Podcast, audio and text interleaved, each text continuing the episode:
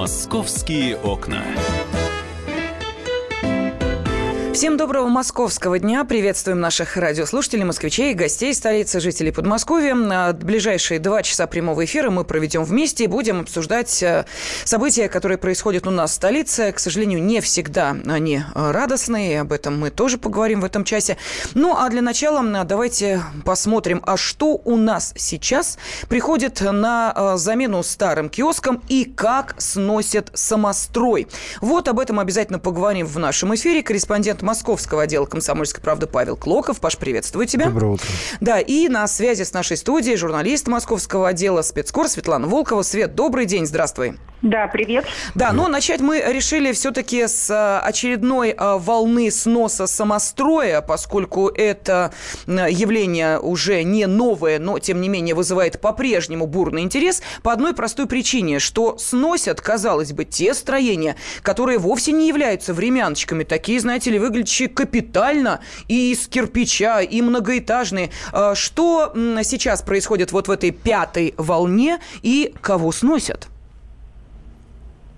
А, ну вот сейчас э, пятая волна, она, конечно, уже немножко поменьше, поскольку предыдущие четыре волны уже просто смели из центра города, в основном из окраин, э, практически все незаконные постройки. Я напомню, что это были э, не только ларьки около станции метро, э, например, около чистых прудов, известное место, где все было заставлено киосками, но это были такие большие торговые центры и рестораны, известные как торговый центр «Пирамида» около метро Пушкинская, рестораны «Шишбе», «Шимули», «Гвинц» около метро Краснопресненская.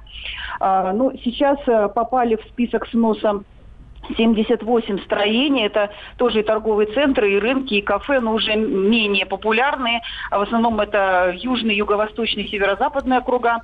Но в центре тоже идет снос, продолжается. Здесь э, запланирован снос 9 строений, а, в том числе, опять же, известные рестораны Пикадилли и Молли Гвинс на Новом Арбате, а, и павильоны торговые на Садовой Самотечной улице, Калужской площади, Баманской, Каланчевской улицах. Но вот один из, э, из тоже таких достаточно популярных ресторанов «Мир пиццы». Его сносили как раз, начали сносить в эту субботу на Красной Пресне, тоже одно из таких известных мест.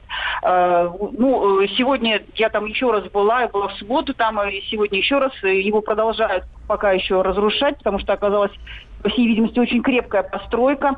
А, железные балки не просто так, э, как выяснилось, сломать и разрушить. Поэтому снос еще идет. А, что э, строители говорят, что, скорее всего, в ближайшие дни они уже закончат, будут вывозить все. И многих волнует вопрос, что же появится на месте вот этих вот э, освободившихся площадок. Скорее всего, большинство из них просто закатают в асфальт, потому что там на самом деле, в общем-то, ничего нельзя было делать, а здания были построены без разрешений, а там проходят коммуникации, и многие э, постройки около метро находятся, что тоже сейчас запрещено. В целях безопасности э, строить около станции метро. А, ну и вот а, одна из таких площадок, например, около 905 года станции метро, где тоже было очень много павильонов торговых, и ее просто засеяли газоном, и теперь там трава. А с другой стороны сделали платную парковку. Ну вот не исключено, что сейчас, наверное, точно так же будут благоустраивать эти снесенные площадки. Надо сказать, что большинство владельцев э, построек, которые попали в пятую волну сноса, они согласились сами все это сносить и демонтировать. А те, кто соглашается сам, он получает от города компенсацию. А, я напомню, это сумма 55 э, тысяч э, э, с половиной рублей за квадратный метр постройки. А если же человек обращается, владелец постройки к мэрии за помощью с то ставка будет меньше, это будет 51 тысяча. Uh-huh. Ну и, собственно говоря, тем, кто этого не сделает сам, а, никакие компенсации не светят. Э, мэрия будет сносить все самостоятельно с помощью а, своей коммунальной техники и грузовиков вывозить все это. И не раньше 23 октября. То есть у нас э, вот сейчас пятая волна, она продлится еще недели 2-3 в городе. Свет, у меня вопрос, я думаю, что у наших э, радиослушателей он тоже возникает. Скажи, пожалуйста, вот мы видим уже пятую волну сноса вот этих незаконных построек. А как они вообще появлялись вот на этих местах? Вопрос возникает, как они так долго существовали? Существовали, и почему это не просто, я не знаю, там бытовочка, которую поставили, которую можно перевести, монументальные строения, трехэтажные. Вот ты сама сказала, балки такие, что, наверное, я не знаю, там новостройки позавидуют. Как все это существовало столько лет, и никто не обращал внимания, что это самострой и практически захват земли?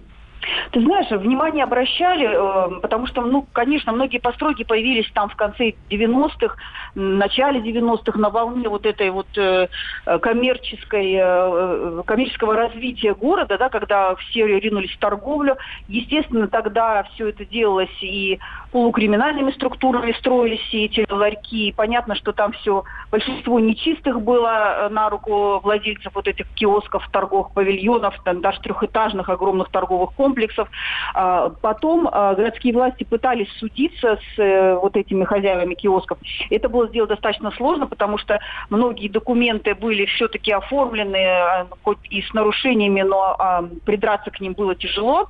Вот. И э, все эти годы правительство Москвы, оно просто судилось, пытаясь убрать э, те торговые центры и павильоны, которые ну, просто не находились на таких местах, где, не дай бог, если произойдет авария э, на трубопроводе каком-нибудь, то просто не подберешься. Сейчас еще остаются, к сожалению, такие места. Я знаю, что на проспекте маршала Жукова есть такое место, э, рыночек, который тоже никак не уберут, и э, любая коммунальная авария там превращается в проблему для жителей соседних домов, потому что просто невозможно к этим коммуникациям подобраться и сделать ремонт.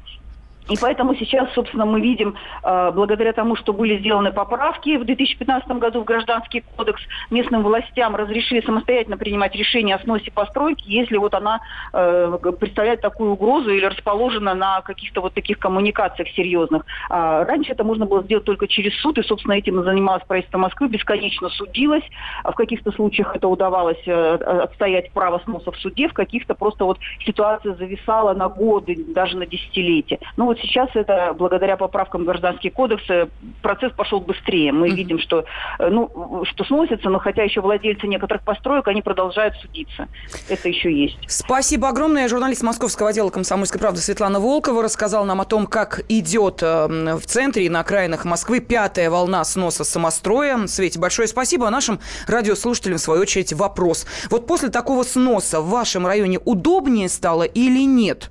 Может быть, вы сетуете на то, что вот привыкли ходить именно в этот магазин, именно на этот рынок, именно в этот ресторан. И вот теперь его нет. Упс, снесли. А, так вот, а, стало ли вам после а, сноса самостроя удобнее или, наоборот, добавилось проблем? Пожалуйста, телефон прямого эфира 8 800 200 ровно 9702. Можете прислать сообщение на WhatsApp и Viber 8 967 200 ровно 9702. Ну или принять участие в нашем голосовании. Я вот уже сейчас запускаю два телефона для голосования, включаю их для вас. Если вы считаете, считаете, что после сноса самостроя в вашем районе стало удобнее, э, звоните по телефону 637 65 19. Если вы говорите, что нет, проблем только прибавилось, 637 65 18. Код Москвы 495. Ну, а теперь мы напрямую переходим к тому, а чем можно заменить этот недостаток. Ну, например, э, магазинов, э, торговых точек, до тех же самых, я не знаю, там,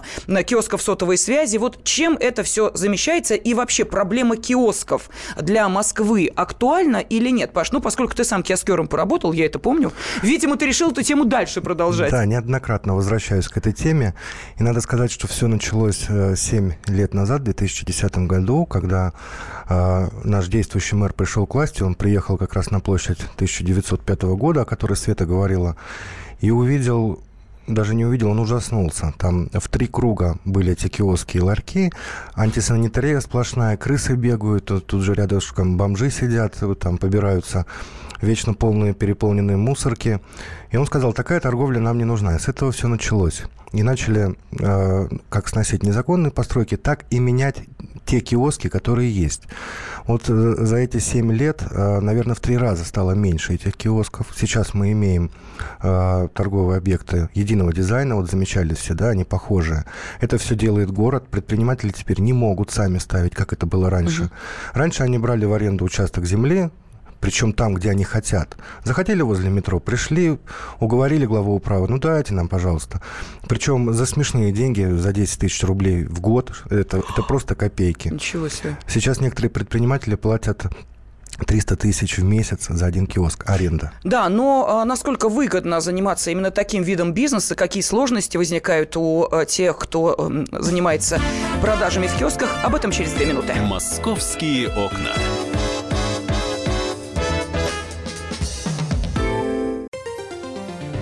Здравствуйте, я Дина Гарипова, победительница телешоу «Голос» на Первом канале. Слушайте радио «Комсомольская правда».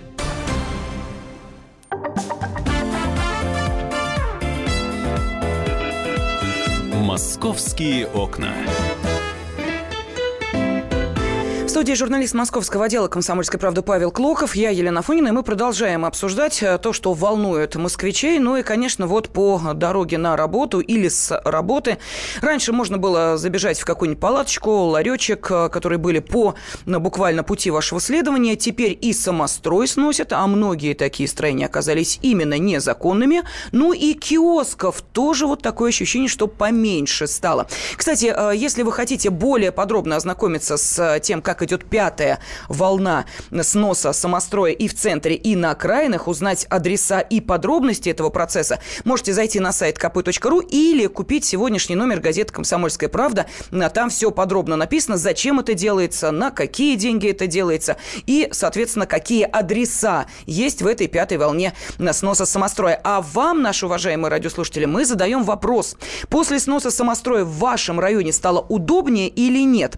Если вы говорите, что да, стало удобнее, позвоните по телефону 637 65 19.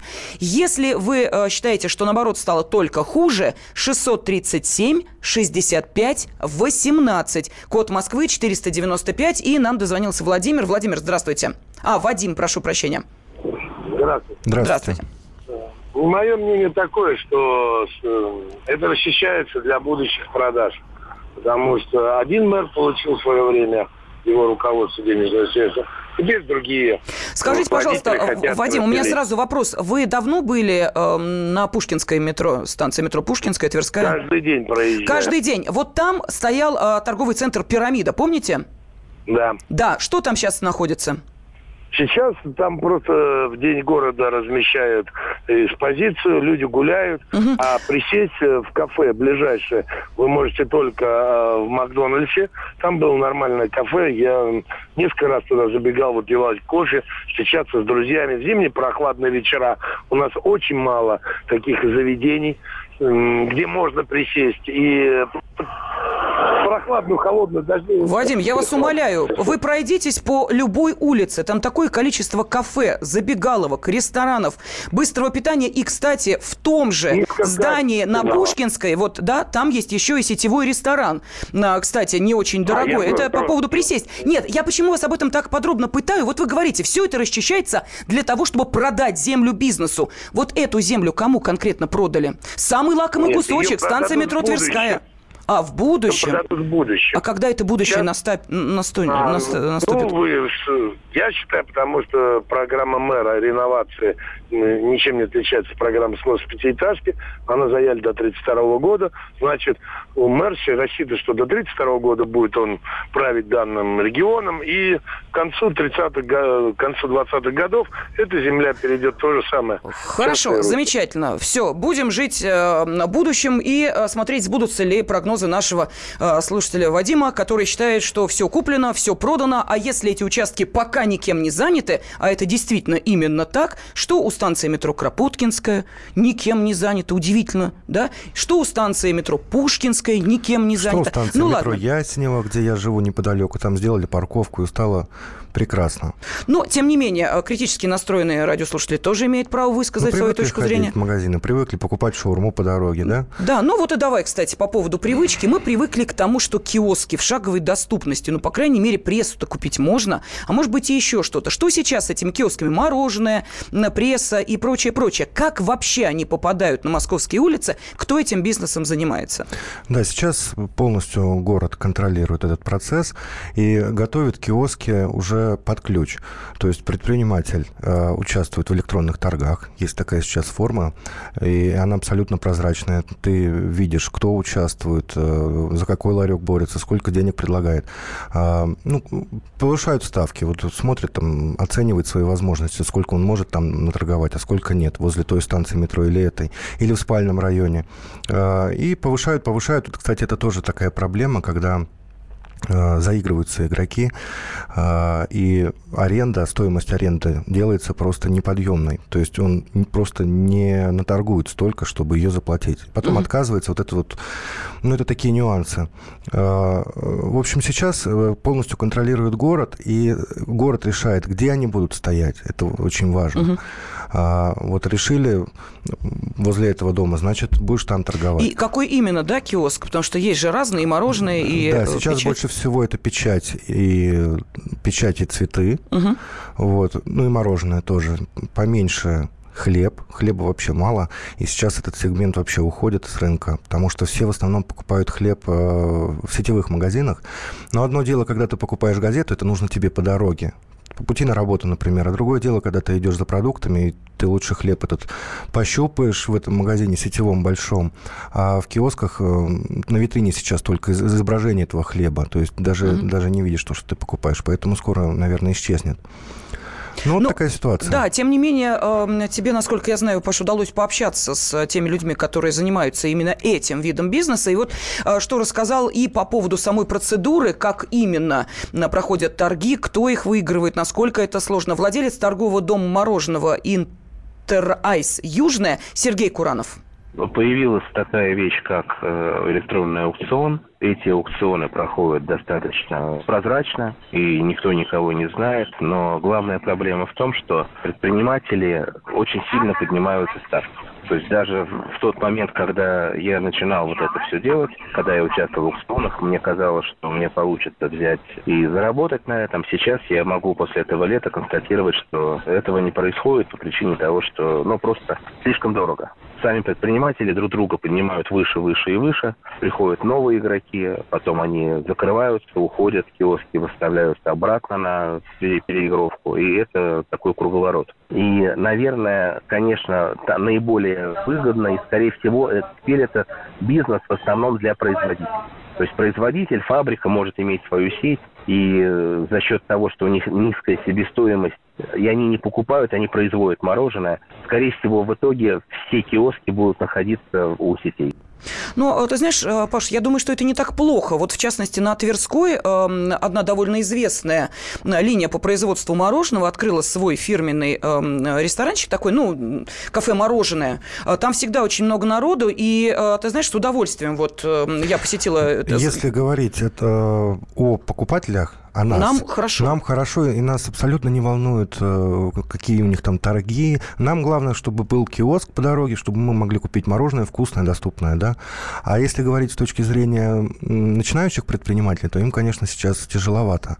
А, вот учитывая то, что вот эти фирмы наступают на пятки, да, выигрывают угу. торги, у них есть какая-то определенная финансовая подушка, они, они могут повышать и, ну, грубо говоря, рисковать. А начинающим предпринимателям тяжело пока. Да, ну вот я зачитаю сообщение от наших э, радиослушателей, потому что одно дело это как бы предпринимательская сторона этого вопроса, люди, которые занимаются этим видом, этим видом бизнеса, а что думают сами москвичи и по поводу сноса киосков, стал, э, простите, вот этих нелегальных павильонов, стало ли после этого лучше, и э, по поводу появляющихся новых киосков, хватает их, не хватает, вот что пишут. В Зеленограде и районе Крюкова половина новых палаток не работает из-за высокой аренды, пишет Дмитрий из района Крюкова. Следующее. Привет Приветствую снос. Рассадники антисанитарии нам не нужны. Далее. Лично мне, пишет наш радиослушатель, э, не лучше и не хуже. Все равно в таких местах я ничего никогда не покупал. Вот так вот. Э, вот такие комментарии. Я напомню, что вы можете принять участие и в голосовании. Э, вопрос, стало ли после сноса самостроя в вашем районе удобнее или нет. Если вы считаете, что да, стало лучше, позвоните по телефону 637 65 19. Если вы считаете, что стало хуже. 637 65 18. Код Москвы 495. Ну и уж коль мы заговорили о таких жестких условиях выживания, давай мы э, сейчас услышим еще один комментарий, еще одно мнение. Михаил Вышегородцев, э, это уполномоченный по защите прав предпринимателей в городе Москве, э, также ответил на вопрос и о торгах, и об этом бизнесе. Негативный как бы момент, mm-hmm. когда выставилось на такой конкурс много-много сразу палаток по продаже мороженого, мороженого, и конкурс проходил где-то в марте, в апреле месяце. И тогда выиграла организация, которая на самом деле в мае, в июне, в июле, в августе, в сентябре продавала мороженое в этих объектах. Но когда в ноябре уже мороженое не стал покупать, они просто-напросто взяли и переоформили, э, не переоформили, даже никого не поставив в известность, начали продавать там напитки и все, что не связано с мороженым. Мороженое там тоже было. Но по договору, по конкурсной документации, условиям конкурса, это им запрещено было делать. И поэтому, естественно, с ними договор этот расторгли. Потому что первоначально они узнали с самого начала, что они наверняка не вытянут ту сумму, до которой они доторговались, потом будут продавать более высокорентабельные э, товары и окупят там вот эти вот издержки, и поэтому они выиграли у тех людей, которые остановился на более ранней стадии и не стал участвовать в, в этих торгах дальше. Вот видите, какие сложности. Михаил Вышегородцев, полномоченный по защите прав предпринимателей в городе Москве. В общем, общий смысл такой, что предприниматели взяли в законные руки, очень жесткие. Э, условия непростые. Раньше они делали, что хотели, если говорить прямо. Угу. Да, ну у нас остается буквально считанные секунды просто для того, чтобы подвести итоги нашего голосования. Вот удивительно, сегодня у нас голоса ровно пополам разделились, то есть половина дозвонившихся считают, что после сноса самостроя в Москве стало лучше, и ровно такое же количество говорят о том, что стало только хуже. Московские окна.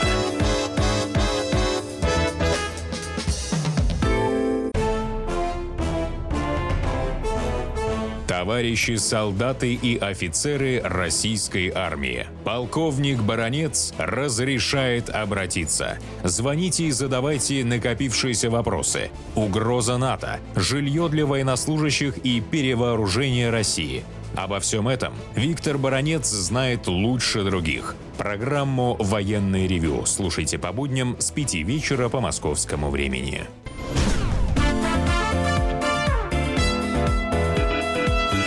Московские окна. Мы продолжаем в прямом эфире радиостанции «Комсомольская правда» обсуждать события жизни столичной. Я говорила в начале этого часа, что не только о э, позитивной информации будем сегодня вам предлагать, но и, к сожалению, вот э, сейчас э, будем обсуждать и... Э, Скоропостижную кончину актера Дмитрия Марьянова произошло это накануне. Новость о том, что его не стало, появилась вечером 15 октября. И также появилась информация о том, что артист умер по дороге в больницу, которая находится в подмосковной Лобне, и туда его якобы привезли друзья после того, как скоро им заявили, что сегодня слишком много вызовов. Следственный комитет сейчас проверяет информацию об отказе скорой приехать Дмитрию Марьянову, и уже появилось официальное сообщение пресс-службы скорой помощи Подмосковья о том, что по результатам служебной проверки установлено, что вызов, поступивший в 19.03, был отменен в 19.07, поскольку э, те, кто находился рядом с Дмитрием Марьяновым, сообщили о том, что привезут его в больницу самостоятельно. Вот такая довольно запутанная история, но, э, как мы понимаем, актеру не была своевременно оказана помощь, из-за чего он и скончался. Сейчас на связи с нашей студией журналист отдела культуры и светской хроники «Комсомольской правды» Елена Бодуэн. Э, Лена, здравствуйте. Доброе утро. Доброе да, ну утро. вот не очень понятные обстоятельства того, что произошло накануне. Э, кто был с актером, где он находился, э, в машине ему стало плохо, на даче ему стало плохо. Лен, что вам удалось узнать? Вы знаете, а, Дмитрий отдыхал с друзьями на даче, пока имена их неизвестны. Вот, и весь день он чувствовал себя плохо. А, он пытался поспать, э, ему легче не стало, у него болела спина, нога. Но не совсем было понятно, конечно же, что происходит. В итоге он а, потерял сознание, друзья попытались э, как-то его привести в чувство, а потом, действительно, для того, чтобы было быстрее, они повезли его в больницу. Ну, вот, и тут их можно, конечно же, понять, потому что э, пробки такой день выходной можно встретить очень надолго. Поэтому я думаю, что тут медиков, наверное, не стоит винить, потому что, исходя из нашей информации, я думаю, что они бы ему помощь оказали, если бы у них была такая возможность. Вот, но так как вызов был отменен, то э, тут, к сожалению, э, в общем, 47 лет всего ему было, э, как говорится, еще жить да жить, несмотря на то, что Лена, а была вот информация, может быть, э, плохо себя чувствовал, какие-то тревожные звоночки были, что его близкие говорят, ну или его пиар-менеджер, потому что ну, у каждого актера такого уровня есть свой личный, личный помощник. Вот были ли какие-то сигналы о том, что что-то не в порядке с его здоровьем? Знаете, нет. Он вообще, я хочу сказать, что вел достаточно здоровый образ жизни. Он очень много лет не ел мясо. Э, и, по-моему, даже не сильно злоупотреблял какими-то вредными вещами, да, там типа алкоголь, сигареты. Вот, по-моему, э, это все в его жизни не было в каких-то огромных количествах, чтобы говорить, что это случилось из-за этого. Ну вот, например, Михаил Пореченков э, очень верно сказал, э, то, что актерская профессия, это кажется только что очень легко, на самом деле все сгорают, все сгорают достаточно быстро. Вот, и неудивительно, большая достаточно нагрузка идет, вот, поэтому к сожалению, это произошло и с Дмитрием, замечательным актером нашим. Спасибо. На связи с нашей студией была журналист отдела культуры и светской хроники «Комсомольской правды» Елена Бодуэн. И вот по предварительной информации причиной смерти стал оторвавшийся тромб. То есть э, вот такое роковое стечение обстоятельств. Сейчас еще раз напомню, Следственный комитет проверяет информацию о том, что скорая отказалась приехать к актеру. Но и э, еще одна информация, поскольку сейчас действительно пристальное внимание всех обращено на именно эту тему, как быстро скорые приезжают и э, насколько они оперативно реагируют на подобные вызовы, потому что изначально э, Э, якобы вот появились сведения о том, что был отказ, э, и друзьям, которые позвонили в скорую, было сказано, что у нас слишком много вызовов, ждите. Но и вот э, сейчас, буквально несколько минут назад, еще раз напомню, пришел официальный ответ пресс-службы, и было сказано о том, что по результатам служебной проверки установлено, что вызов поступил в 19.03 по московскому времени, в 19.07 звонившие вызов отменили, сообщив, что привезут Марьянова в больницу больницу самостоятельно. И где-то около 19 часов 30 минут уже была зафиксирована смерть актера. Его привезли в больницу его друзья, но уже ничего сделать было нельзя. Сейчас на связи с нашей студией э, оргсекретарь Межрегионального профсоюза работников здравоохранения «Действия» Андрей Коновал. Андрей, здравствуйте. Добрый день. Здравствуйте. Вот нас интересует, скажите, то, что произошло с Дмитрием Марьяновым, это скорее исключение? Ну, почему исключение? Определенный процент э, смертельных случаев э, достаточно э, всегда имел место, и он всегда будет. Э, вопрос в другом. Э, есть ли тут э, вина э, скорой помощи в ее организации в этой смерти или э, ее нет? Это нужно отдельно выяснять.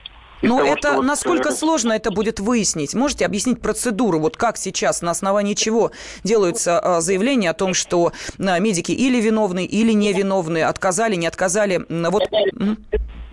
Ну, вот из того, что даже вы озвучивали, озвучили, из тех данных, эм, э, мне кажется, там вполне можно разобраться, потому что э, все вызовы, они записываются, ну, голосовые сообщения, да, то есть, в принципе, можно будет определить, э, действительно ли звучала информация, что вам лучше, или совет какой-то, что вам лучше самим ехать, что у нас много вызовов, и э, в результате как бы было принято такое решение, и люди сами отменили вызов, да? Угу. Или же все-таки, да, отменили вызов, но чисто по своей инициативе, э, то есть, а не потому, что там скорая намекнула, что лучше бы вам ехать самим. Но на самом деле ведь смерть это могла быть в любом случае, даже и если бы скорая поехала, потому что э, вот из того, что там, ну, та информация, которая звучит, это ну, такие случаи, которые, как правило, заканчиваются летальным исходом. И, в принципе, вот я даже сейчас поговорил с нашими активистами профсоюзными, которые работают на скорой помощи, и некоторые из них сказали, что в этой случае, вот когда человек уже потерял сознание, очевидно, что вот здесь тромб, то я, я бы, например, даже, они говорят про себя, как бы ставя себя на место друзей, я бы поехал на встречу скорой помощи. Другое дело, что действительно э, какая там реальная ситуация, то есть реально ли э, было возможно быстро доехать. У нас вообще есть федеральный норматив э, по скорости э, доезда. Э, это два, в случае экстренной помощи. Это 20 минут. Угу. При неотложной помощи 2 часа. Ну, и обычно статистика наша такая по стране, ну, как бы в регионах, там отчитывается, что, в принципе, этот норматив в среднем соблюдается. Но это средний показатель, и он не, и он не означает, что есть случаи именно по вине слишком долгого доезда. Андрей, скажите, пожалуйста, ну вот сейчас идет э, реформа здравоохранения, и многие жалуются как раз на то, что э, даже какая-то вот необходимая помощь э, стала довольно э, сложной, э, недоступной по одной простой причине. Территориально далеко ехать, ну, если мы говорим, например, о поликлинических каких-то исследованиях или посещениях на медиков, а вот отношение, в отношении скорой что-то изменилось? Эта реформа на благо благо пациента в э, том, что касается и э, количества бригад скорой помощи, и, может быть, подстанций скорой помощи, потому что мы говорим о подмосковной Лобне, мы говорим о воскресенье, 19 часов вечера. Это люди, которые вот приехали на выходные на, на свои дачи, они массово начинают э, отъезд в Москву. То есть мы понимаем, что, да, действительно, дороги забиты. Вот э, можно ли сказать, что подстанции скорой помощи расположены, ну, в такой э, более-менее доступной доступности для того, чтобы успеть оказать всем помощь? Ну, конечно, нет. То есть это некая такая теория, что у нас в течение 20 минут э, должны доезжать. Де-факто, э, конечно, реальные расстояния такие, что э, доехать невозможно, особенно с учетом пробок. В советское время, ну и в 90-е еще был норматив. Одна бригада дежурная на 10 тысяч населения. Потом этот норматив был отменен, и количество бригад, ну, вот по тем моментам, по тем регионам, с которыми я знаком, там порядка э, в полтора, в два раза меньше вот этого старого норматива. А ведь в советское время э, и, и совсем другая была автомобильная ситуация с автомобилизацией mm-hmm. да, страны. То есть и пробок, э, и таких пробок не было. Конечно, этот э, норматив ненормальный. Ну, а проблема тут состоит в том, что э, как, каким образом финансируется, организовано финансирование нашей службы скорой помощи. А несколько лет назад она была переведена на систему самоокупаемости, хозрасчета. Ну, то есть э, вот есть определенные тарифы, которые устанавливает, э, устанавливают региональные власти совместно там, с региональными фондами обязательного медицинского страхования и определенные объемы госпиталя Э, объемы вызовов, да, то есть сколько они их делают. Все это умножается друг на друга, и вот такие деньги типа должны mm-hmm. получать э, скорая помощь. Но тариф, как правило, как правило, занижен, э, объемы или объемы занижены, э, а, штраф, а страховые комп, компании, которым дан, даны функции якобы контроля, они вот, вот если, ну, ну реальный случай, ну, вот, допустим, не доехал, или там ошибка в документации, там врач... Да, мы поняли, проблемы действительно есть, и а, здесь можно, по-моему, об этих проблемах рассказывать часами, но в любом случае человека уже не вернешь, не стало актера Дмитрия Марьянова. «Московские окна».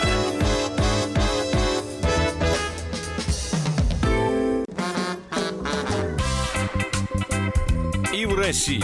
Мысли нет и денег нет. И за рубежом. Да хоть на Луне. Как же ты не дурачина, братец, если у тебя много сантиков, а ты в тюрьму попал. Деньги правят везде. О них говорили, говорят и будут говорить. По будням с 13 часов 5 минут по московскому времени в программе «Личные деньги» на радио «Комсомольская правда».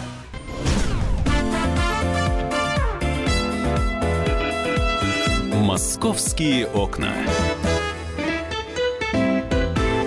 Всем доброго дня. Мы продолжаем в прямом эфире радиостанции «Комсомольская правда» обсуждать события жизни столичной, подмосковные, ну и, естественно, скандальные истории тоже находятся в центре нашего внимания, потому как э, хочется понять, а вот э, с нашими детьми на уроке русского языка такого не произойдет? Ну, а может быть, действительно в той истории, которая произошла в Балашихе, и нет ничего из ряда вон выходящего, и не за что было учительницу увольнять. Не поняли о чем? Ну что ж, тогда этот скандал прошел мимо вас. О нем сейчас на напомнит. И последствия этого скандала мы обязательно обсудим. Со спецкором «Комсомольской правды» с нами в студии Александр Рогоза. Саш, приветствую тебя. Да, привет.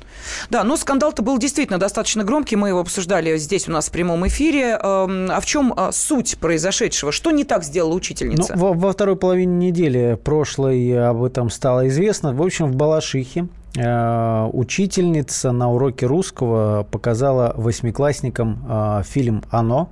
Это свежий, так сказать, фильм, который недавно вышел в прокат, э, фильм по Стивену Кингу, имеющий э, возрастное ограничение 18+. При этом э, нам рассказали источники, что запись фильма на урок принесли ученики, и они уговорили учительницу поставить им этот фильм вместо урока русского языка. И вот, собственно, один из учеников, вернее, одна из учениц рассказала об этом маме. Мама написала в соцсетях, и когда ну, информация попала в СМИ, э, администрация городская Балашихи начала проводить проверку, и очень быстро Э, стало известно, буквально это меньше, чем за сутки они провели проверку, факт подтвердился и сообщили, что учительница уволена. Угу. При этом, э, ну, я, например, точно знаю, что в Подмосковье довольно серьезный кадровый голод в, э, и в больницах, и в школах, и я не понимаю, почему так быстро педагогами разбрасываются. Да, но, тем не менее, сейчас мы хотим узнать и вашу оценку этой ситуации, справедливо ли уволили учительницу русского языка, за которую, кстати, заступилась уполномоченная по правам ребенка Московской области Ксения Мишонова. Она сказала, что, ну вот по поводу маркировки 18+, угу. потому что именно к ней придрались вот в первую очередь, хотя мне кажется, что здесь есть и другая проблема, я обязательно э, скажу, в чем я вижу эту проблему. Так вот, э, она сказала, что я не осуждаю учительницу из Балашихи, думаю, что она хотела таким образом найти контакт с детьми, показать, что у них есть общие интересы. Я сама люблю Стивена Кинга, и вообще вот эта маркировка 18+, носит рекомендательный характер. Вот такое мнение уполномочено по правам ребенка в Московской области Ксении Мишоновой. Что скажете вы?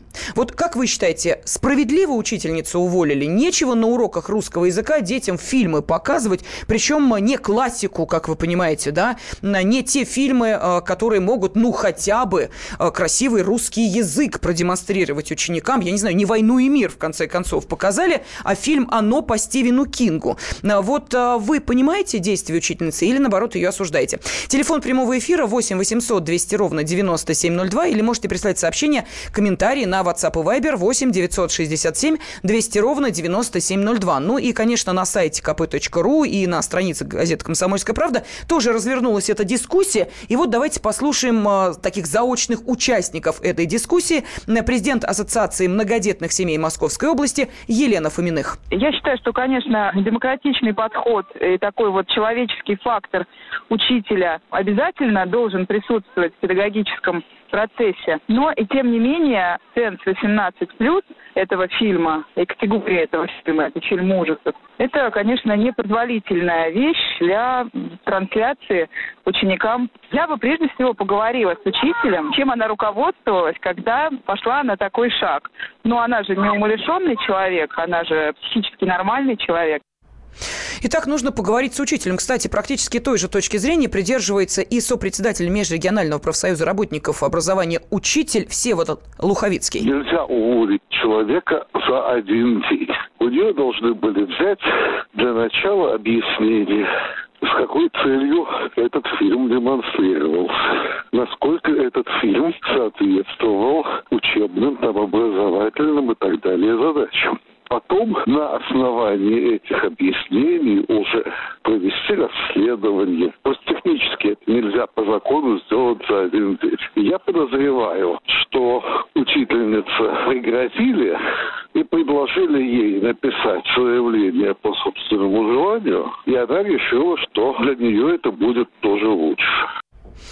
Мы слышали комментарии сопредседателя Межрегионального профсоюза работников образования учитель Всевода Луховицкого и президент Ассоциации многодетных семей Елену Фоминых. Вот как вы считаете, а справедливо уволили учительницу? Михаил, пожалуйста, вы в эфире. Добрый день. Первое. Отвечая на конкретный вопрос. Э, учителя уволили несправедливо. Объясняю по свою позицию. Первое. В любом случае должно быть служебное расследование. Раз. Дьявол кроется в деталях. Мы ничего об этих деталях не знаем. Ни стаж работы этого учителя, ни э, ее, так сказать, э, причины, почему она это сделала. Второе. Э, по одному, э, даже если будем считать это проступком, даже, только из-за этого при остром дефиците учителей начальных классов особенно, подобное недопустимо. И я абсолютно согласен с э, правоводцем, представителем, э, который выступал до меня. Угу. Учителя увольнять ни в коем случае нельзя было. Это решили быстренько отчитаться. Угу. Понятно. Спасибо, Михаил. 8 800 200 ровно 9702, телефон прямого эфира. Ваши комментарии можете прислать на WhatsApp и Viber 8 967 200 ровно 9702. Вот пишут информации э, мало, но уволили незаконно. Вот э, так э, комментируют наши радиослушатели эту ситуацию. Кстати, Саш, ведь не единственный подобный случай, когда по закону нельзя, а на практике можно. И именно в отношении учителей. Не так давно мне рассказали историю, когда учительница, тоже очень смутная история, то ли хлопнула ученика по руке, поскольку он там с интерактивной доской баловался, угу. то ли ударила его. А, в итоге ученик рассказал об этом всем. Кстати, он славился своими, ну, скажем так, не очень адекватными поступками и поведением. Рассказал об этом маме. Мама пошла дальше. Учитель тоже уволен. Вот, ты знаешь, у меня возникает ощущение, что учителя просто бесправны. Вот абсолютно бесправно. Если что-то происходит, то администрация думает, лучше я этого учителя из школы уберу. Хороший работу найдет. Ну, Плохой, ви- ну... Видишь, э, скорее всего, она, и, она пошла на поводу у администрации школы. Если, если все так быстро произошло, я уверен, что она написала по собственному. Конечно, То есть ее вынудили, конечно. и она сочла. Кто-то бы, наверняка есть такие принципиальные люди, которые стали бы до конца рубиться, да, стоять на своем. А, попробуйте уволить меня по статье, докажите, обоснуйте. Но в этом случае, видимо, она решила, что не стоит во все это втягиваться, не знаю. Может быть, есть варианты, давно накипело, и Но есть мы, и... потеряли очередного педагога. Саш, есть и другой вопрос. Что могло действительно заставить учителя на уроке? Это же не внеклассные занятия. Смотри, единственное, что я могу предположить, это наведение какого-то контакта и непонимание, что в этом фильме. Я... Вот ты видела этот фильм? Нет, я его не видел, но я читала Стивена Кинга, э, и а, это произведение, смотри, кстати, тоже. Поэтому это я понимаю, что, что в кино. Во-первых, если, если пропагандировать, что, ребят, давайте почитаем это произведение, его не стоит читать в восьмом классе, потому что там есть и гомосексуализм угу. в, в этом случае. Слава богу, фильм снят э, не, не, не очень близко к оригиналу, но на самом деле это очень страшный фильм. Я его видел. Я, когда вышел из кинотеатра, я детям своим сказал, там, дочке 14 лет, я сказал, вот это фильм из категории 28+. Тебе еще не стоит стоит туда ходить, потому что на самом деле жуткие моменты. Учительница, видимо, не понимала всего этого, да? А, хотела прости, Саш, что значит... Я, нет, я, э, прости, что значит не понимала? Вот здесь у меня возникает вопрос. А если бы они э, прости господи, э, какой-нибудь порнографический фильм принесли и решили вот бы... это беда, да. И что дальше? Я, и где-нибудь на 15 минуте тем, учительница что... видит, что ой, фильм-то не тот, и начинает сворачивать, что ли, мероприятие? Мы, к сожалению, не знаем. Может быть, они наврали ей, что это, может быть, под видом другого фильма. Если она понимала, что это оно Стивена Кинга, я, я вот не знаю. Может быть, она думала, что это старый фильм, который не, не очень жуткий, и на три часа растянут, э, и думала, за, вопрос... за урок мы не дойдем до конца. Саша, да. а как она его показывала? Вот я не очень понимаю. Вот это вопрос. Ну, скорее всего, на ноутбуке. А, на ноутбуке, да, э, замечательно. То есть понять Потому уже что, с первых кадров, э, что это за фильм, э, там несложно. Но... Мне сказали, что на флешке принесли этот фильм. А, вот так. А, подробности этой истории мы продолжим обсуждать. И вам задаем вопрос, как вы считаете, справедливо ли уволи, уволили учительницу? Потому что приходит сообщение, что пора учителей защищать и воспитателей от полоумных мамочек, которые пишут в соцсети. «Московские окна».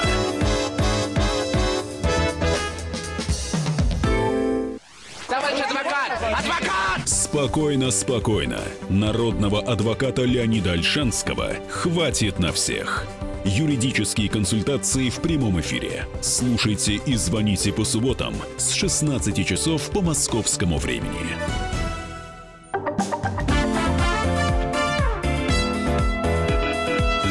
Московские окна. Учителя под угрозой, да, именно так. И... Эм Э, историй. Э, когда учителя увольняли, ну, например, за то, что у нее э, был пирсинг, или за то, что на уроке был э, показан мультфильм Александра Петрова «Моя любовь». Кстати, в пятом классе был Еще показан. была история, когда в соцсетях нашли фотографии довольно фривольные. Совершенно верно, да. Ну, в общем, много чего было. Это все истории прошлого, 16 года. Сейчас 17 и мы видим, что ничего не меняется ни в отношении родителей к учителям, ни в отношении э, учеников к учителям, потому что как только что-то э, ученикам не нравится или вызывает у них неоднозначные эмоции, тут же, естественно, эта информация, ну, что правильно доносится до родителей, а дальше, а дальше происходит следующее. Как по писанному сценарию учитель увольняет, увольняется по собственному желанию.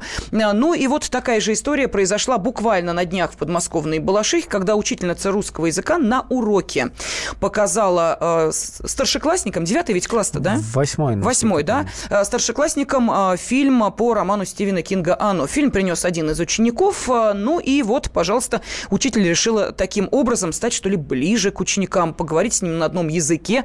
И после этого учителя уволили. Как вы считаете, справедливо? Пожалуйста, телефон прямого эфира 8 800 200 ровно 9702 или можете прислать комментарии на WhatsApp и Viber 8 967 200 ровно 9702. Ну вот что пишут. Я считаю, что учитель не должен ставить фильмы во время урока, но увольнение тоже несправедливо. Сделать выговор нужно, но ведь не увольнять же. Далее, учительница не права, но увольнять за это нельзя.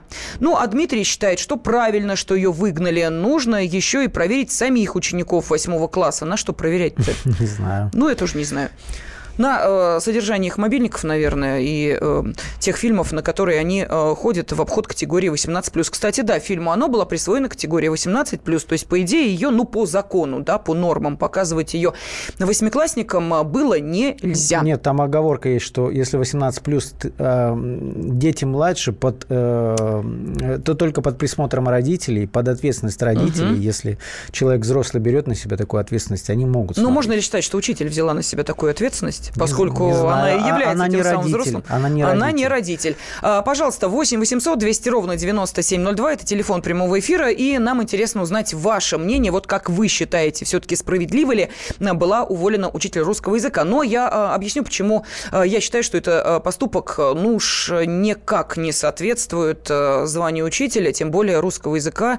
Дело в том, что у нас и так каждый год мы слышим стоны родителей о том, что слишком мало времени уделяют на обучение грамотного письма, грамотного чтения, грамотного изложения мыслей, что не хватает учебных часов, программа спрессована. И вот драгоценный учебный час отводится для того, чтобы продемонстрировать фильм, э, ну, я не знаю, там, может быть, и высоких художественных качеств, но сомнительного содержания. Вот это зачем? Ну, понимаешь, мы, мы э, объективно говоря, действительно, многих деталей не знаем. Может быть, это был сдвоенный урок. На первом уроке было что-то, что мотивировало учеников на на просмотр фильма. Может быть, не знаю, какая-то контрольная была, она сказала, ребята, успеем, если, если все хорошо, то вот Сашенька, ты фильм посмотрел, сколько он идет? Но, но долго, да, часа А-а, два. Да. Опять а? же, мое предположение, может быть, она рассчитывала, что до, до, до, до чего-то серьезного не успеет э, сюжет дойти, но это не Увы. анимационный э, фильм э, Петрова «Моя любовь», вокруг которого скандал развернулся. Тот шел, как ты понимаешь, не два часа, а всего лишь 15-20 э, минут, или даже, по-моему, меньше. И то вон в прошлом году э, сколько обсуждали, можно, нельзя показывать э, такие произведения ну, смотри, детям. у меня примерно такое же отношение ко всей этой ситуации, как у большинства наших слушателей. То есть, ну да, а, а, учительница допустила ошибку вообще непростительную, но то, как с ней поступили, на мой взгляд, это слишком круто, потому что действительно, ну, выговор бы объявили, ну, как- как-то бы наказали, там, поставили на вид, но... Саш, вопрос, а как дальше учитель должен с э, этими детьми, с этим классом общаться? Ведь проблема-то даже не в том, что она, может быть, нарушила какие-то там э, заповеди, этические нормы и прочее, прочее. Дальше она с этими учениками и с этими родителями в первую очередь должна находить общий язык. И вот тут возникает некий, э, некая проблема, потому что я уверена, что в большинстве, вот кого не спроси, спроси из наших слушателей, э, в большинстве семей э, ну, одну-две такие истории, которые происходили в школе, припомнят. Когда учительницу и выживали, когда какая-нибудь не в меру прыткая мамаша считала, что права ее ребенка нарушены, что незаконно ставит отметки, в итоге страдал весь Но, класс. С, учителя с хорошие, стороны, учителя уходили с другой из стороны, школ. скорее всего, для нее этот вопрос доверия. Наверняка ведь до того, как поставить, была договоренность, что, ребят, давайте только это останется между нами, как это иногда Саш, но ну это бывает. тоже неправильно. А Это а если неправильно, учитель, это извини неправильно. Меня, поставит такой фильм, который, а, давайте останется между нами, а там а, бог знает что. И что в итоге? Ее глупость, что она пошла на поводу, у, наверное, может быть, не у всего класса, у каких-то Это да. учеников, лидеров мнений. Это да, вот тут я согласна. Давай послушаем нашу аудиторию. Владимир, здравствуйте. Здравствуйте. Здравствуйте. Я хотел сказать, что действительно э, ее надо э, попросить из школы, чтобы другим учителям было неповадно ну, э, вот этим заниматься, как бы своего рода развращением детей. Э, То, что делала Екатерина Лахова, когда э, вводила в школу такое сексуальное образование, воспитание. А кто И, это? Ну, Лахова это депутат, Дома. Сейчас я не знаю, э, какой она пост занимает. Эм, Это было э, давненько. И, в общем, вот э, идет это давно, вот начиная с детских садов, из школ, вот развращение нашего возраста- подрастающего поколения. То есть вы считаете, что она это сделала так надо сознательно, да? Вот цель у нее... Подождите, и- по- по- подождите секунду. и- Цель у нее была... Так, все, не было повадно. слушайте меня, пожалуйста, давайте в диалоге будем. А, То есть вы считаете, что учитель это сделала целенаправленно? То есть она понимала, что это за фильм, она понимала его содержание, и она вот таким образом развращала учеников, показывая и демонстрируя этот фильм, так? Она, скорее всего, сама даже не посмотрела. И, и, и так, таким образом нельзя находить вот э, общий язык с детьми. Вот, э, так сказать, вот давайте посмотрим. Да, Я и не видела, но мы все посмотрим, а там решим. Э, мгм. Хорошо это или плохо? Кстати, да, спасибо огромное. Вот еще один вопрос. Может, они обсудить это хотели? Та- Но- Там ведь, э, ну, знаешь, если фантазировать, конечно, фильм начинается с, с- с истории, о чем твердят всем детям, не разговаривая с незнакомцами. Вот там, Мгм. там сцена, с которой все начинается, именно об этом. Не знаю, может быть, она пыталась как, какие-то примеры. э, Слушай, Саша, а сама-то привести. учитель э, на связь не выходит с прессой? Нет, Она не объясняет, нет, ничего не нет, комментирует? увы. И, э, соответственно, до эм, вот этих семей э, детей, которые в этом классе были, тоже Я надо звониться невозможно. писать в соцсетях э, ученикам такого же возраста из этой школы, к сожалению, никто не, не отвечает. Не знаю, может быть, они там между собой так решили или Твой зап- обед молчания, да, все. Эту тему мы не обсуждаем. Мгм. Странно, потому что родители очень 15 активны в соцсетях. Они 15-я прям... школа в Балашихе. Если кто-то слышит, может быть, знает эту учительницу или ситуацию, позвоните, расскажите. Так, ну что еще пишут? Э, Ученики сейчас, э, я прошу прощения, я зачитываю сообщение, да, это не мое мнение, это не мой комментарий, это вот э, то, что нам присылают. Ученики сейчас дебилы, чуть что сразу бегут к мамке, нас учителя били в свое время, и никто об этом не знал. Ну, а мы-то хоть людьми выросли. О, вот так вот. Так, давайте Татьяну послушаем. Татьяна, здравствуйте. Добрый день, здравствуйте. Во-первых, ну, я человек пожилой, в возрасте достаточном.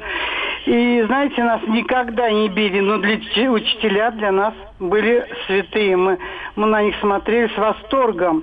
Учитель истории, мне уже, вот я уже прабабушка, учитель истории находил время нам на уроке прочитать «Изумрудный город», читал Есенина. Прошло какое количество лет, вы верите, читая своим внукам и правнукам уже, вы знаете, не уходит это из памяти. Учитель А истории после читал вот- литературу? Да, да.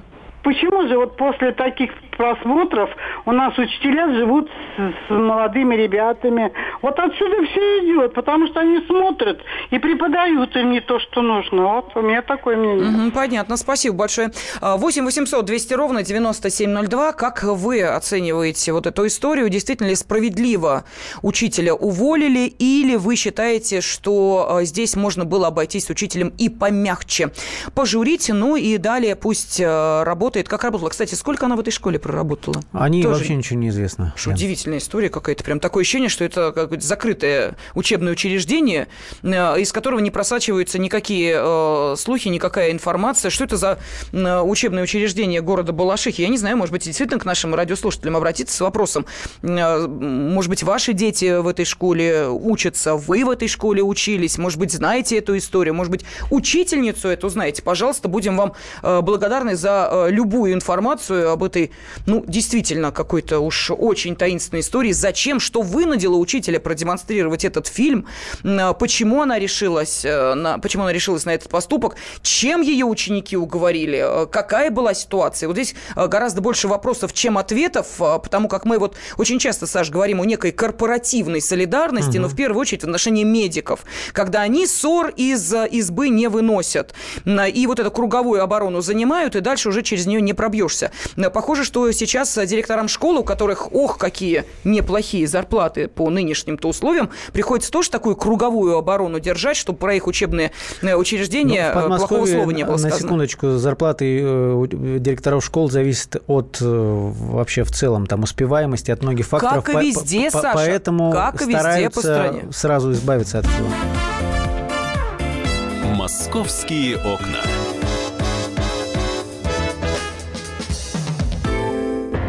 Мигранты и коренные жители. Исконно русская и пришлая. Культурные конфликты и столкновения менталитетов. Пресловутый НАЦ-вопрос встает между нами все чаще и острее.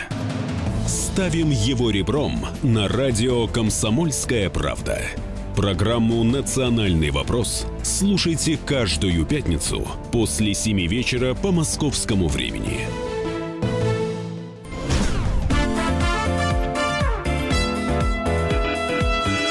«Московские окна».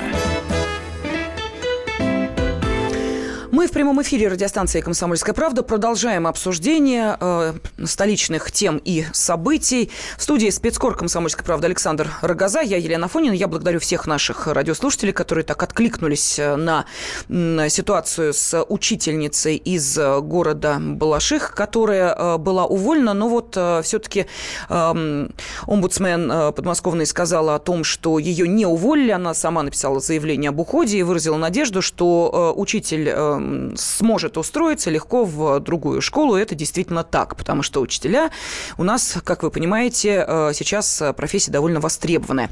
Ну, а мы переходим к другой теме, и я думаю, что вот здесь, конечно, возникает э, вопрос э, наказания. Может быть, я не знаю, Саш, если ты веришь в какой-то там высший суд, мне кажется, что те люди, которые обирают пенсионеров, гореть им водой это абсолютно точно, и эм, придумывают они все новые и новые способы способы этих мошеннических схем, но есть и классические варианты, и по-прежнему наши старики, пенсионеры в эти схемы попадают в качестве жертвы.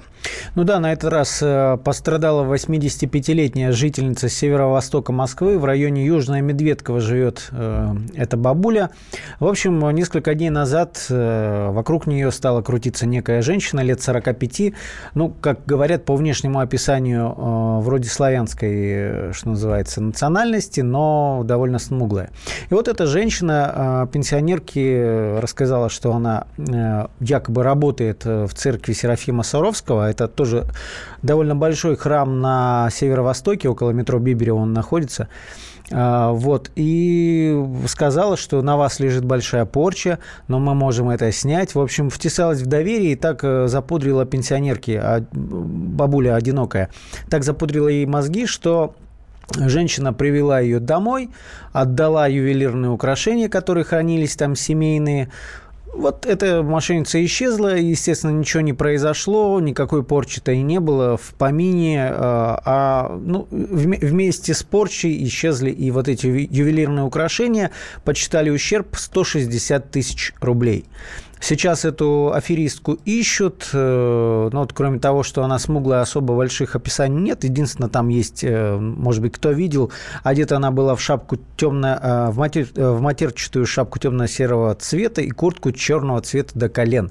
Вдруг, может быть, вам женщина такая по описаниям попадалась, может быть, кому-то она предлагала свои услуги по снятию Но, порчи. э, ты знаешь, э, Саш, не случайно я сказала, что, к сожалению, вот эти схемы настолько отработаны, что э, ты удивляешься, вот, э, казалось бы, да как люди пожилые могут, зная, ведь они же э, э, интересуются, они слушают радио, они смотрят телевизор, они Ну, постоянно видят вот эти сюжеты. Как говорят, что стар, что млад, они такие же доверчивые, как маленькие дети. Это этим пользуются. Хорошо, что тогда можно сделать? Вот как защитить вашего близкого человека от подобных мошенников? А схемы здесь разные. И из поликлиник звонят и говорят, что у вас ужасные анализы. Сейчас вам перезвонит наш главный врач. Вот у меня маме так Да. позвонили на днях.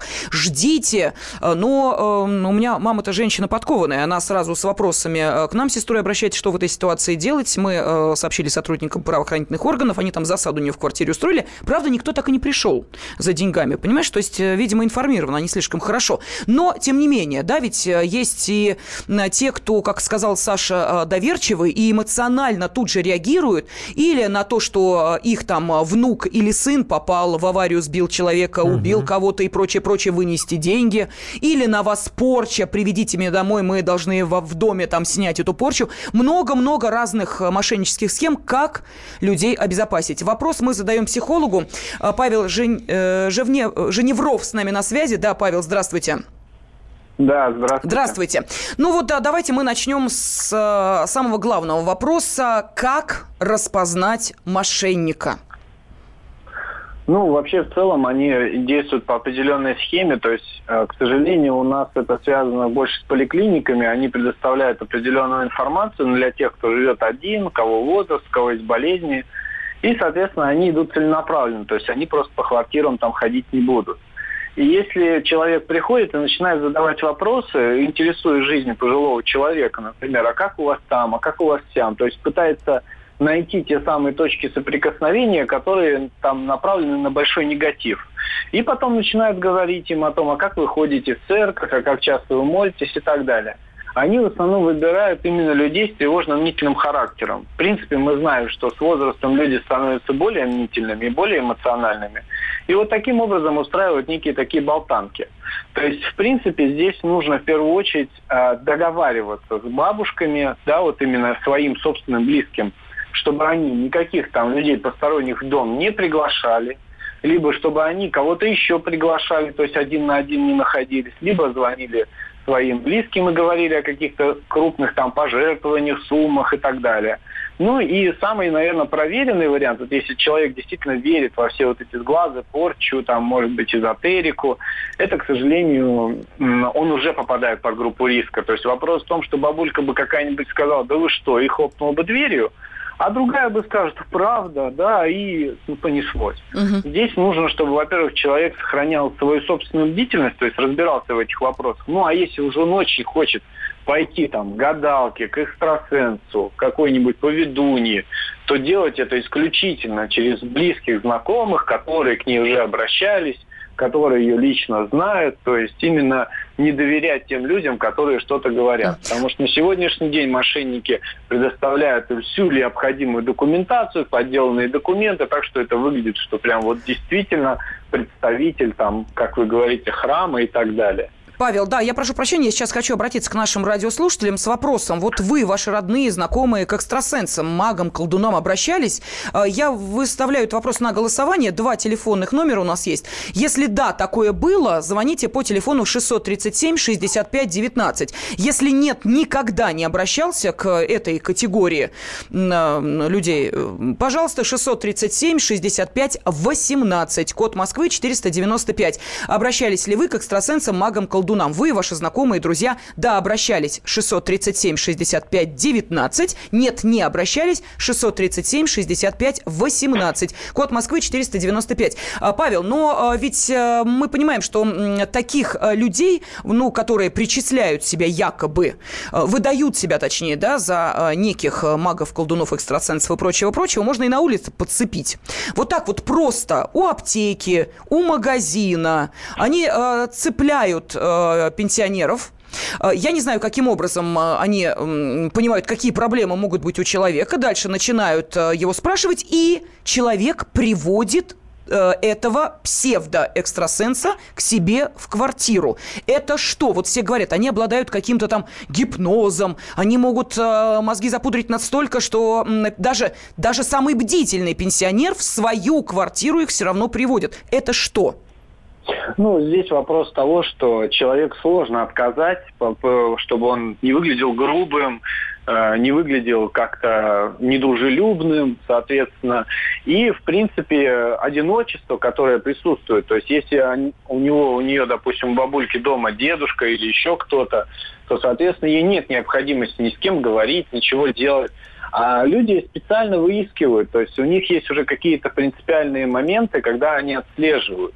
И здесь нужно очень четко говорить о том, что, во-первых, есть вопросы, можно сказать, интимного характера. Да? Любая бабушка, которые подойдут и скажут, а во кого вы, во что вы там верите, можно ответить, что этот вопрос очень интимный, я его с малознакомыми людьми Нет, не нет, нет, обсуждаю. Павел, там не вопрос веры. Я это опять же, да, вот э, эти истории э, обсуждаются очень активно, и, к сожалению, даже с э, близкими наших сотрудников такое происходило. Говорят, вы знаете, вот у вас, вот я вижу, муж болеет, вот давайте мы сейчас придем к вам домой и ему поможем. И тут речь не о том, что есть, знаете ли, некие высшие империи, в которые там проникает конкретная информация. У вас болеет муж там, или, ой, я вижу, что вот вам так плохо, давайте вот мы сейчас э, попробуем эту ситуацию исправить. И опять же, схема та же. Человек приводит домой э, вот эту мошенницу. Ну, здесь видите как, если э, человек подкован в этом, то есть, то он будет уже вооружен. Им надо, видимо, смотреть вот эти передачи, где говорят про мошенников, потому что это же бабулька, которая подошла к нашей бабульке, например, она уже, наверное, пятерым сказала, что у вас муж болеет, четверых оказалось, что мужа уже давно нет, и вот только у нее оказалось, что действительно она попала. То есть мы ду- думаем, что это вот так происходит, ой, правильно, человек увидел это все, да, то есть мы не смотрим даже альтернативные варианты, почему он так сказал, или почему он так решил, или откуда он это знает. Но в любом случае здесь нужно также понимать, как ведут себя нормальные экстрасенсы, там нормальные гадалки, они никому не подходят. То есть те, кто подходят, начинают предлагать какие-то вещи и так далее. Это все делается именно с точки зрения наживы какой-то. Ну, это Потому понятно, естественно. они- это цель Да. Одна здесь- проникнуть здесь домой и обокрасть. очередь, В первую очередь, бабу- всем бабушкам надо осознать простой факт, что они являются в зоне риска. То есть чем старше, тем выше зона риска. Соответственно, всегда мобильный телефон при всех обстоятельствах, с каких-то необычных действиях, каких-то странных поступках, там, привести домой человека, дать ему пожертвование в размере 50 тысяч рублей, надо звонить своим близким и спрашивать. То есть, чтобы они подсказали, потому что когда человек один на один, он не успевает ни с кем поговорить. Да, мы поняли. Спасибо. нужно, Психолог Павел. Живниров был на связи с нашей студией, и я подвожу итоги нашего небольшого опроса. Э, Обращались ли вы, ваши знакомые, к экстрасенсам, магам и колдунам? Да, обращались, э, сказали 37%, э, ну и, соответственно, 63% никогда этого не делали. Вот, Саш, видишь, такие итоги у нас сегодня. «Московские окна».